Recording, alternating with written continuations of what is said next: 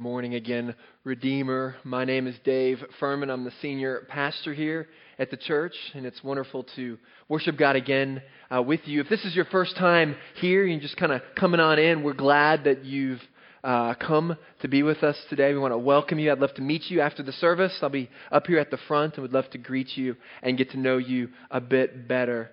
Uh, but my hope for you and my hope for all of us as we gather again on another Friday, these things can get kind of routine as we do this week in and week out, but I don't want us to miss, I don't want us to forget how astounding it is that we get to meet here freely in the center of a shopping mall in Dubai.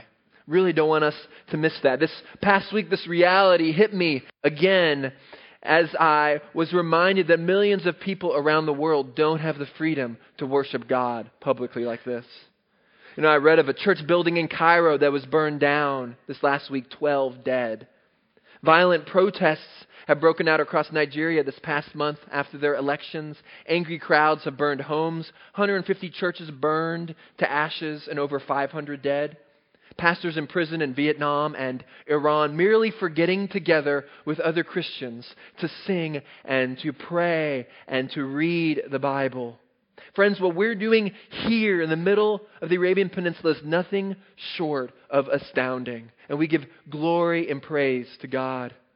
You know, how many of you uh, on Friday were at the baptism service? Were some of you uh, there on Friday? It was just a wonderful time. Looks like lots uh, came for that wonderful event. I mean, it was incredible. And I don't say this lightly. I know I get excited about a lot of things and I have a lot of favorites in the world. Well, uh, I don't think this is an underestimation for me to say that one of my favorite things that we do as a church is to gather together to celebrate baptism. This visual display of the gospel, of these lives that have been changed and transformed by Christ. And we were able to preach the gospel and hear testimonies and sing out in the open air here in our city. It's incredible. And did you catch the significance of what we've already done this morning? Here in one of the busiest shopping malls in the Middle East, we've already sung the gospel loudly. We've opened our Bible and we've read from it. I mean, this ought to be sobering for us that many of our brothers and sisters are being killed around the world for doing what we've already done this morning. So, this ought to move us to pray more fervently for the persecuted church, and it ought to move us to rejoice in thanksgiving for the mercy that we're given here and also to praise our leaders and those rulers over us in this country. And we've said it before, but it bears worth reminding that we live in a wonderful place. It's a wonderful privilege to live in the UAE. Lenny, Glenn, and I had the opportunity to uh, go to a meeting at Sheikh Mohammed uh, Center for C- Cultural Understanding in Bastakia this past week. Uh, we met a new friend, a local man who uh, is the general manager of the center, and he was telling us how encouraged he is uh, for the leaders of this country and how they allow religions to practice freely in this land, and how thankful he was for his fellow uh, friends in the ruler's court who provide that for us. And he even said that he's asked quite often by new people who visit, where's a good church uh, that they could go to. And so he said he's excited to now know us and meet us so he could send and refer people uh, to our church here on Friday mornings. And so I was thrilled again, and I appreciated again the openness that we have here. And it encourages us to be thankful to our rulers and leaders here. And I was able to express that same thanksgiving uh, to him that day. It's a wonderful thing. It ought to, for the time that we're here, it ought to drive us to maximize our opportunities. That the door here in the UAE, the door to the gospel for this time is open. The door to the gospel is open. It ought to encourage us to maximize each minute of every day that we find ourselves in this land. So I encourage you to do that. I encourage you to maximize opportunities to worship God together with other believers. So whether it's in our men's ministry and women's ministry to study the Bible publicly, which we get to do, whether it's coming uh, to our classes, and whether it's just sitting here in our services, where we sit under the teaching of God's Word. I pray that we would do so joyfully, that we would apply the truths of Scripture to our lives, and that we'd live out our faith faithfully in this land for as long as God would give us this privilege to be here. Well, let's go to Him in prayer again, asking that He would bless these few minutes that we now publicly open His Word. Let's pray. Father, we ask that you would open our ears to hear and open our eyes to see your truths in Scripture this morning. Father, what a joy it is that we get to do this publicly here in the center of Dubai. We praise you for that.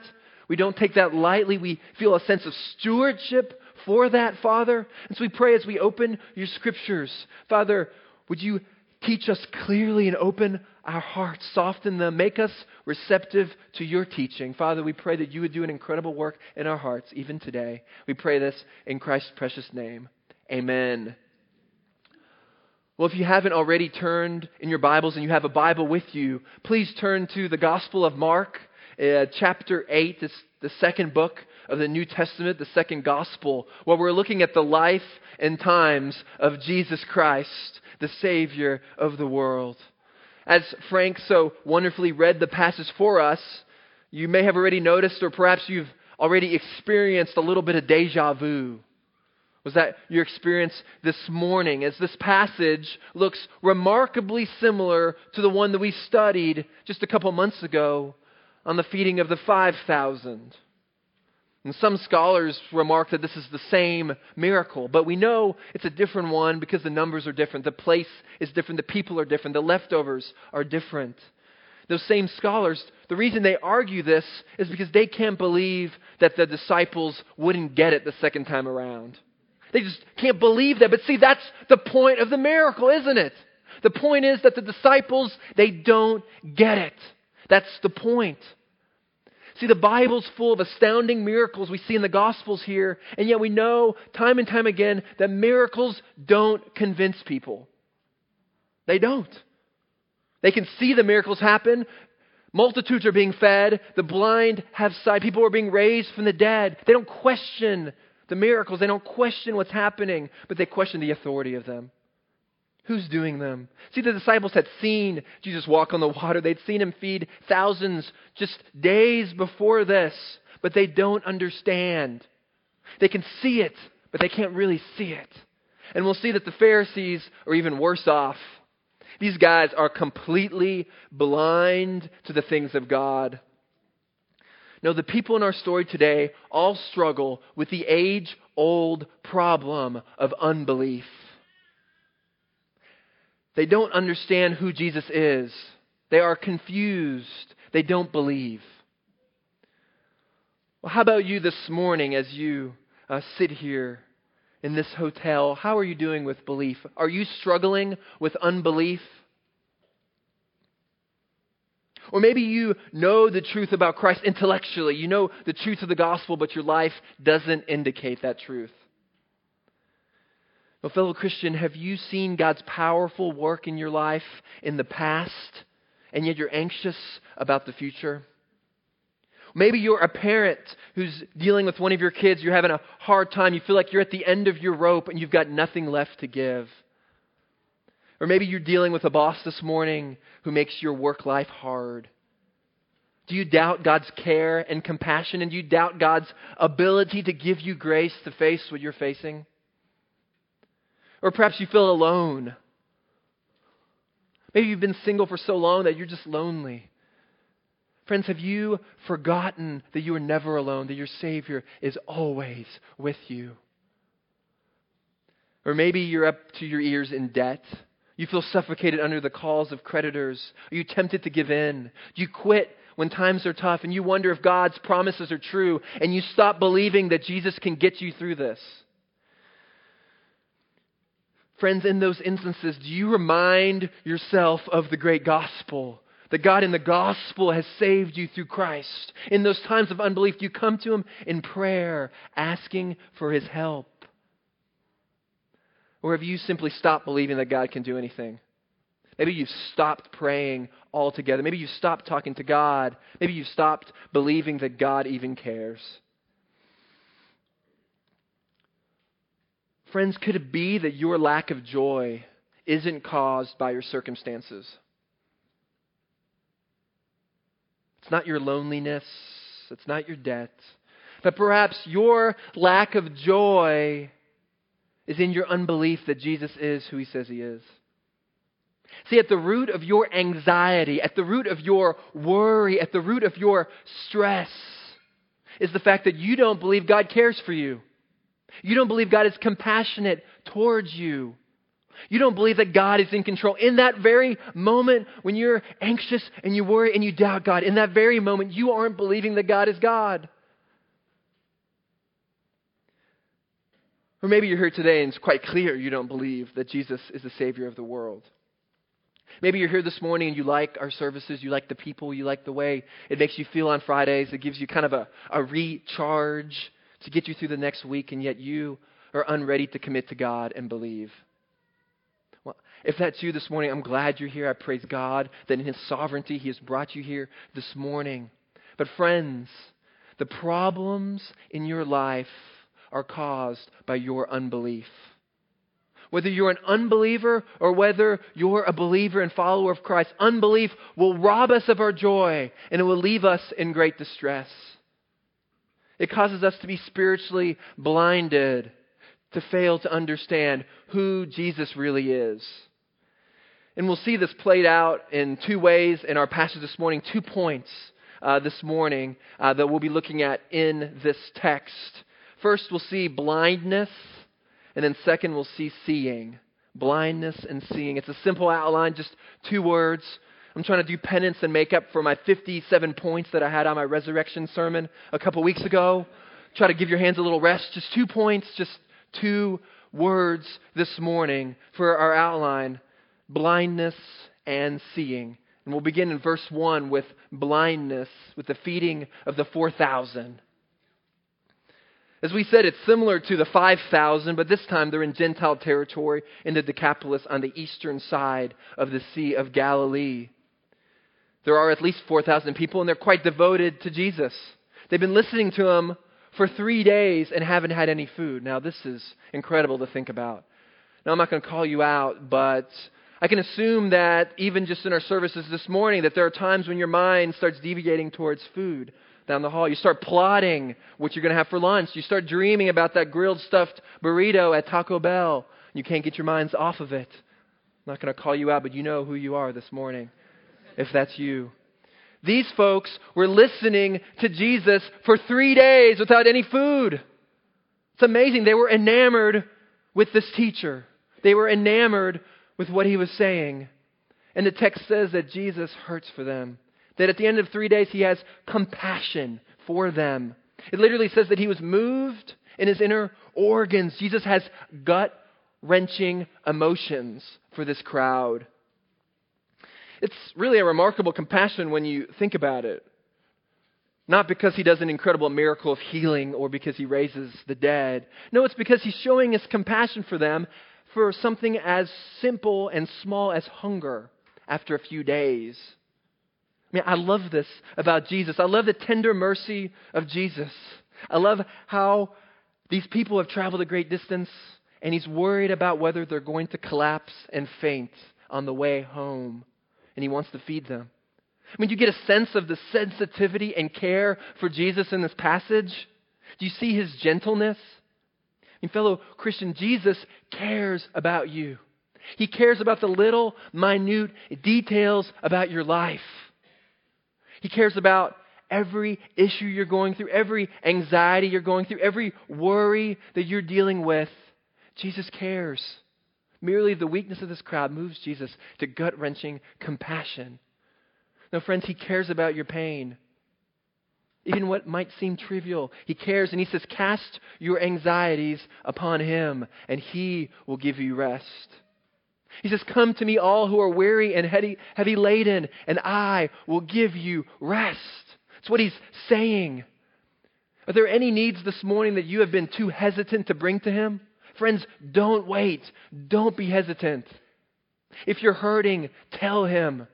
If you need something, tell him. If you're scared, tell him. If you're lonely, tell him. If you have trouble sleeping, tell him. If you don't know how to pay for your rent next month or even for your lunch after the service, tell him. Come to Jesus. He cares about every little detail in your life. He cares about you. He's our compassionate Savior. He loves and cares for you in every way. Here's a simple equation that might help put this in perspective. Simple equation Christ's compassion plus Christ's power equals everything I need. Let me re- repeat that equation here. Christ's compassion plus Christ's power equals everything we need. It's an equation Paul Tripp has come up, come up with that I've tried to adopt for myself See, Jesus is tender and compassionate and powerful. That's everything we need for life. It's everything we need for godliness. It's all we need. Jesus is compassionate, but we see here that the disciples, they just don't get it. In verse 4, their response to Jesus wanting to feed them Will anyone be able to find enough bread here in this desolate place to satisfy these people? I mean, Jesus, look at the facts.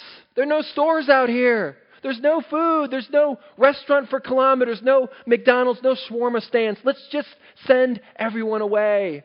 Let them go. Dismiss them. We can't help them. And the response is utterly ridiculous, right? You say, What? What in the world? How many times is Jesus going to have to provide in front of the disciples for them to get it? How is it possible that they would ask the same question again? Same question from Mark chapter 6, we see again here in chapter 8. They've witnessed the miracles, and yet they are utterly unprepared for this moment. No, their response should have been, Lord Jesus, you are able. Please provide. We remember back in the Galilean countryside when you fed that huge crowd of 5,000 plus when we took these big baskets of bread and baskets of fish and we fed man, woman, and child, and we walked up and down the Galilean countryside until every last person was not only full, but they were satisfied. And then we came back up to you and we looked you in the eye and you provided more bread and more fish and we fed the crowd. We fed them fully. You had provided so much so that each of us actually had a reminder of your faithfulness. We each of us carried a full basket of reminders back to you at the end of the feeding. Oh Lord Jesus, you can provide. You are the bread of life. Do it again. But instead, they don't believe. They doubt. And so Jesus goes ahead, he feeds them anyway. His compassion overflows and he feeds them. He feeds the 4,000, and the disciples come back with seven basketfuls left over. Now, we don't know if this number is significant or not. It may be. The number seven could signify the number of Gentile nations, or maybe the number of completeness that we see throughout the Bible. Seven is a meaningful number.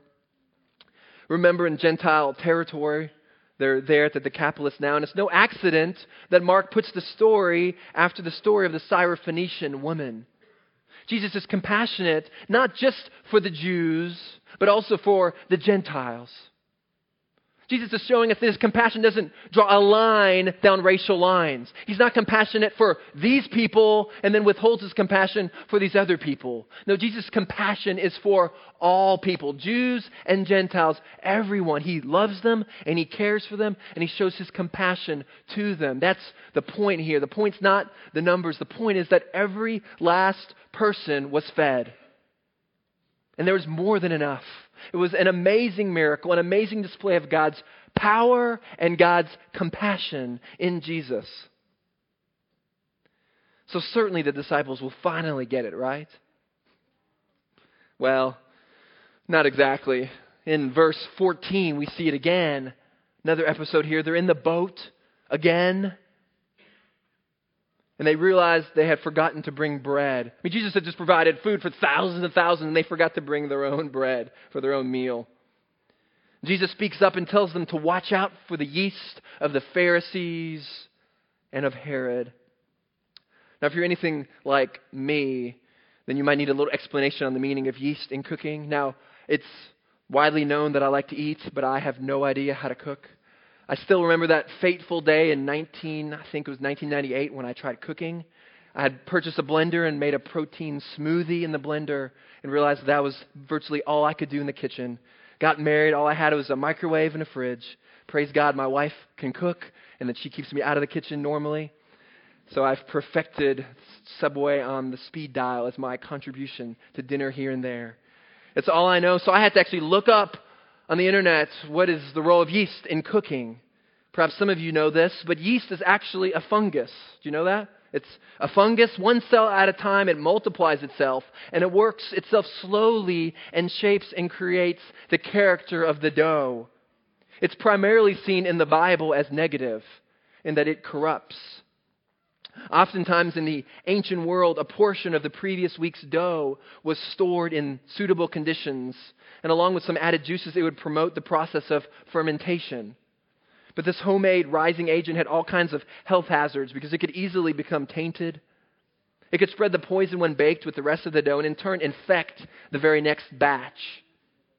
That's the idea Jesus uses here, referring to his enemies who could infect the disciples. Jesus is telling the disciples, Beware of the Pharisees and of Herod. They will corrupt you, they will ruin you. We don't see exactly what toxic flaw Jesus has in mind here, but the context points to their obstinate refusal to believe in spite of the evidence. In spite of the evidence, the Pharisees and Herod were hard to Christ. They will not admit the truth, let alone embrace it, even when it stares them in the face. We see these same Pharisees in our passages in verses 11 through 13. They go to Jesus and ask for a sign. They want to see a sign that would prove Jesus' identity. They're completely blinded to him. But we see the Pharisees, they weren't asking so that they could believe. That's not their intention, that's not their hope. They had come to test him, not to trust him. They wanted to stand over him in judgment, but Jesus wasn't going to play their games. Jesus never plays games. He doesn't fall to the wishes of those hardened to him. No, he knew their hearts. And so he rebukes these Pharisees. And he says, I'm not going to give you anything else. Haven't you seen what's happening here already? You've eaten the bread here in this miracle and you don't get it. I I am the bread from heaven. I am that sign that you're asking for. Do you see that I am the ultimate sign who has come from heaven? I'm that which you are asking for. You are looking at him and you're missing it. If I'm not enough of a sign for you, then nothing else will satisfy you. And so Jesus is telling his disciples here don't get corrupted with this wicked thinking of the Pharisees. Don't be blinded by unbelief. But the disciples still don't get it. They look at each other. Is he saying that we have no bread? Andrew, did you forget to take the bread? Thomas, have you eaten it already? I know we're always keeping our eye on you. Why isn't there any bread? All they can think about is where's the bread? They're worried about it, and they had just seen another miracle where God provides for thousands you think if there's anything that they could cross off their worry list, it would be bread, right? I mean, seriously, we saw Jesus feed the thousands and then again the thousands. Let's figure that with Jesus, we're okay on bread, right? We figure we can make it on bread. Twelve of us, no bread. Jesus, we're okay. We'll get fed. No problem. But did you notice in this passage something a little interesting as you read it. You may have noticed that the disciples are saying there's no bread. But you notice what the narrator, what Mark tells us in the text. Did you catch that? Mark is reminding us that there's one loaf in the boat. Do you see that? He says there's one loaf. Now, why is that? Well, I think Mark is reminding us that there is one loaf in the boat, and that loaf is Jesus that Jesus is the bread of life. In John chapter 6, after the feeding of the 5,000, that account, Jesus goes on to say, a lengthy account, that I am the bread of life. So Mark is telling us here that Jesus is the bread of life and that, that, the, that the disciples should have gotten it. They should have known that Jesus could provide everything that they needed, that he is both compassionate and he is powerful, and that that is everything they need but they missed this instruction. So here's the deal with the disciples. Either Jesus chose the 12 stupidest people to build the church, or, or our problem is not an evidence problem, but it's a belief problem.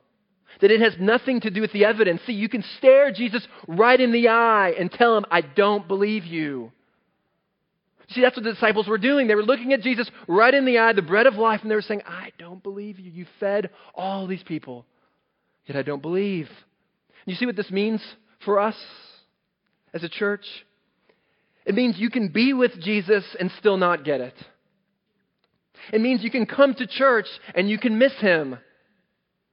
It says that you can go to small group each and every week and you can miss Jesus. It says you can read your Bible each morning and you can miss him.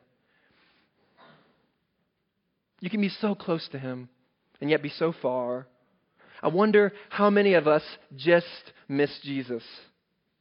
The disciples were with him. The future leaders of the church were with him and they missed him. Was there any hope for their blindness?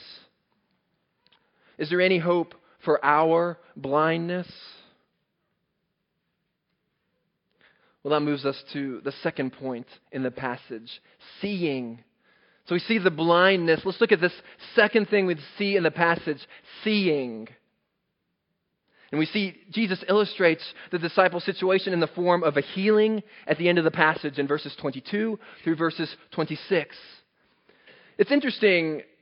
Typically, when Jesus heals someone, it happens instantaneously. The person receives healing. In an instant, paralytics walk. In an instant, the scaly, weak skin of a leper is strengthened and restored. In an instant, the dead rise. But here, there are two stages. It's the only two stage miracle that we see here in the Gospels, that we read in Jesus' ministry. There's absolutely nothing else like it. And it's not because Jesus just failed the first time, or that he could merely muster half the power the first time and then he had a big lunch, and then he could muster the second half of the power afterwards. No, it's not that Jesus failed. Jesus is all powerful. No, it's that he's being very intentional and very instructive for the disciples and for us. No, the first time he spits on the man's eyes and he puts his hand on the man's eyes and he begins to see. The man begins to see, or at least a little bit, begins to see people as trees walking. But it's still not clear. And Jesus spits on his eye again. He puts his hand on his eye. And this time, his sight is fully restored. It's perfect sight, 2020 vision. He can see. So, why the two stages? Why not instant healing? Well, it's because Jesus is showing an illustration to the disciples and to us. Mark is showing us that our spiritual sight comes in stages. Like the man whose sight came in stages, so the disciples' spiritual sight would come in stages, gradually more and more. First, it would be out of focus, it would be blurry, and then finally and eventually at the cross, and then after the resurrection of Jesus, it becomes crystal clear. The disciples see perfectly clear. No, he did this miracle so that disciples would realize that they had eyes to see but could not see. And yet, Jesus is incredibly patient with the disciples. I love Jesus' patience with these hard hearted disciples. And he's incredibly patient with us. Some of us have been incredibly slow to see, haven't we? We see, but we don't see. We hear, but we don't hear. We know the truth, but we don't trust in him and believe in him regularly. You remember those questions that I asked you in the beginning of the sermon?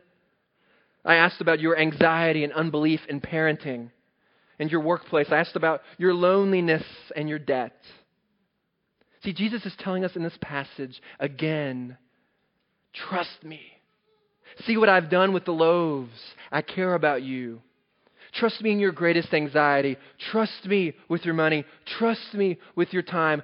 Trust me with your loneliness. Now, fellow Christian, our anxiety, our unbelief, our blindedness is caused ultimately by unbelief in God and His promises. It's a result of not seeing clearly. Maybe you're seeing men like trees walking. Maybe you're struggling with belief today. You understand that God is who He says He is, but you just struggle to grapple with that truth. You want to believe, but you're struggling with it. Well, I encourage you to ask God, to beg God to make your sight clearer to beg God for his help, and to remind yourself of God's promises in the Bible. That God is capable of doing everything in your life. Remember Romans 8:31 if God is for us, who can be against us? Remember his truth at the end of chapter 8, who shall separate us from the love of Christ? Shall trouble or hardship or persecution or famine or nakedness or danger or sword?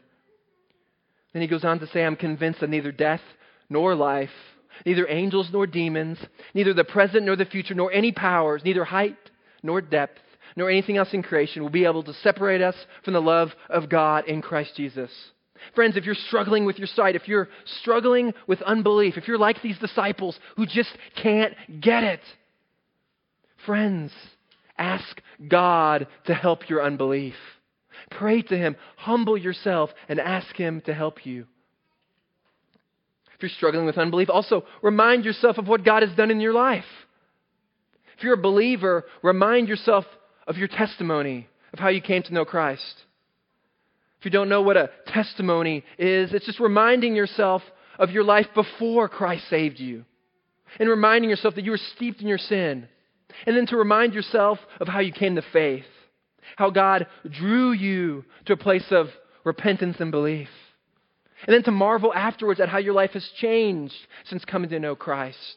Now, friends, remind yourself of the power of God at work in your life in bringing you to Himself. Be encouraged by that. Friends, if you're struggling with unbelief, also remind yourself of what God's doing here in the church. It's incredibly encouraging. The baptism service on Friday night was like a shot of adrenaline, of encouragement to my soul, because we were able to hear testimonies of life change. It's a great encouragement to me. I loved hearing testimonies of repentance, meaning the lives have been changed. The people have forsaken their sin, that they now grieve their sin against God and now believe in Him for salvation. I loved hearing that. And one of my favorite testimonies was actually one off the record afterwards from a wife of one of the men being baptized. When she told me, Pastor, our lives have been completely changed since my husband came to Christ a few months ago. Our marriage is completely transformed. He treats me completely different.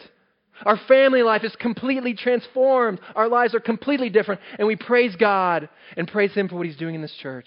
And I was just greatly encouraged. It greatly encouraged my belief that God is doing a great work in our midst. He is doing a wonderful work. Friends, if you're struggling with unbelief, look at what God is doing in this church in transforming sinners and drawing people to Himself on a regular basis. Be encouraged. No, friends, remind yourself that the Savior can feed the masses. He can heal the blind, and He can help your unbelief. He's a compassionate God. He's a powerful God. He is everything we need. Friends, if you're here today and you're not a follower of Christ, we are so thankful that you are here. But the truth is, with all of us, that from the beginning of time, with the fall of Adam and Eve, every person has been born spiritually blind. It's not an artificial blindness, it's a profound and total blindness. It's living in darkness with no light at all. This is the diagnosis of the human condition for all of us. All of us have sinned. In his autobiography, C.S. Lewis described how he found inside himself a zoo of lusts a bedlam of ambitions, a nursery of fears, and a harem of fondled hatreds. And the same can be said of you, and the same can be said of me. That we have all sinned and rebelled against a perfect God. And yet, even in our turning from Him, even though we have rejected Him, we literally walked away from Him gladly, enjoying our sin, even in spite of that, the King, Christ Himself, came to earth. He marched willingly, carrying a cross to His death, taking upon the full wrath and the full justice of God that each and every one of us deserve to bear. And yet, instead, He bared it. A death utterly gruesome because our sin wretchedly horrendous. This was done to glorify God and to take away our sins. And yet the Bible is clear that this reconciliation with God and this free gift of life isn't given to us through a lifetime of hard work or the accumulation of points with God as if we can contribute anything to this. No, the Bible says we must repent of our sin. We must turn from our sin, feeling the weight and the gravity of what we've done, and believe in Jesus. And see, here's the thing that we see in this passage, and we're reminded again that even even when this light is the brightest, when the light is standing in front of you, like Jesus was in front of the disciples, even when the light is looking you in the eye and you can literally reach out and touch the light, when you can see the power of the light displayed in miracle after miracle, day after day, there is still in that moment no capacity in the blindness of the human heart to comprehend it. There's no power to understand it apart from God's work. Apart from God, we are, all blind to Him. It's like taking a blind man to an art auction and telling him to choose the most beautiful painting and you'll buy it. It's absurd. The blind person cannot will himself to see. He can't try harder to see and escape the blindness. No, there's nothing that person can do to escape their condition. They're blind. They need someone to miraculously open up their eyes. And that's what salvation is to us. It is God opening our eyes to see Him in all of His glory as the Savior of the world. Now, this ability to see spiritually is a gift, not of human ability. We don't hear anything in this passage here at the end of the man's faith or behavior in the story. No, there's no hint that his faith grew as his healing progressed. No, God is wholly at work in salvation.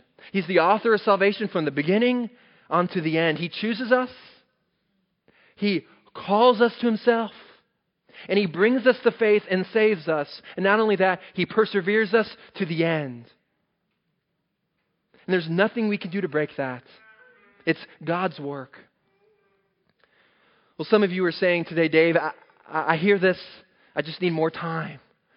I need a few more sermons. I'm still doubting the resurrection or the Bible or God's love or Jesus' claims to deity or whatever else it is you're struggling with today. I want to tell you that maybe your quest for more evidence isn't really because you need more knowledge. Maybe you have a non objective problem and you are just postponing belief. And if you've come here for any length of time, you've heard the truth, you've heard the gospel. Every week we say it. Every week we proclaim that Jesus saves if we replace our faith in Him and turn from our sin. Every week we tell you these details and we hold up the good news. You can't miss it. Maybe you know that by submitting to Jesus, He will ask you to stop doing something that you don't want to stop, or to give up something you don't want to give up. Maybe you don't have an evidence problem, but you have a faith problem. Friends, ask God to help your unbelief. Ask God to help you give up those things that are so easily entangling you. Ask God to help you repent of your sin. Ask God to, to give you a joy for righteousness and terror at your sin. That's what repentance is. It's a full life change. It's turning into in a completely different direction. Ask God to help you repent. That you'd grieve your actions, that you'd place yourself under the rule and authority of Jesus. Book of James, the writer says, God opposes the proud, but he exalts those that are humble. Friends, humble yourself before God. Repent and believe in him. And you will experience with the rest of us believers the amazing grace of God. So that you can say with the great hymn writer John Newton, the former slave trader, you can say with him, Amazing grace, how sweet the sound that saved a wretch like me. I once was lost, but now I'm found, was blind, but now, but now I see. Let's pray.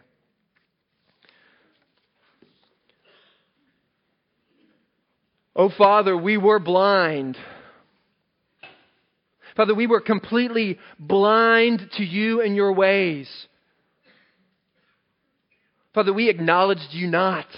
We lived our own way, our own lives according to our own rule. We had re- rejected you and your work in our lives. We had rejected the gospel. We had run the opposite direction away from you.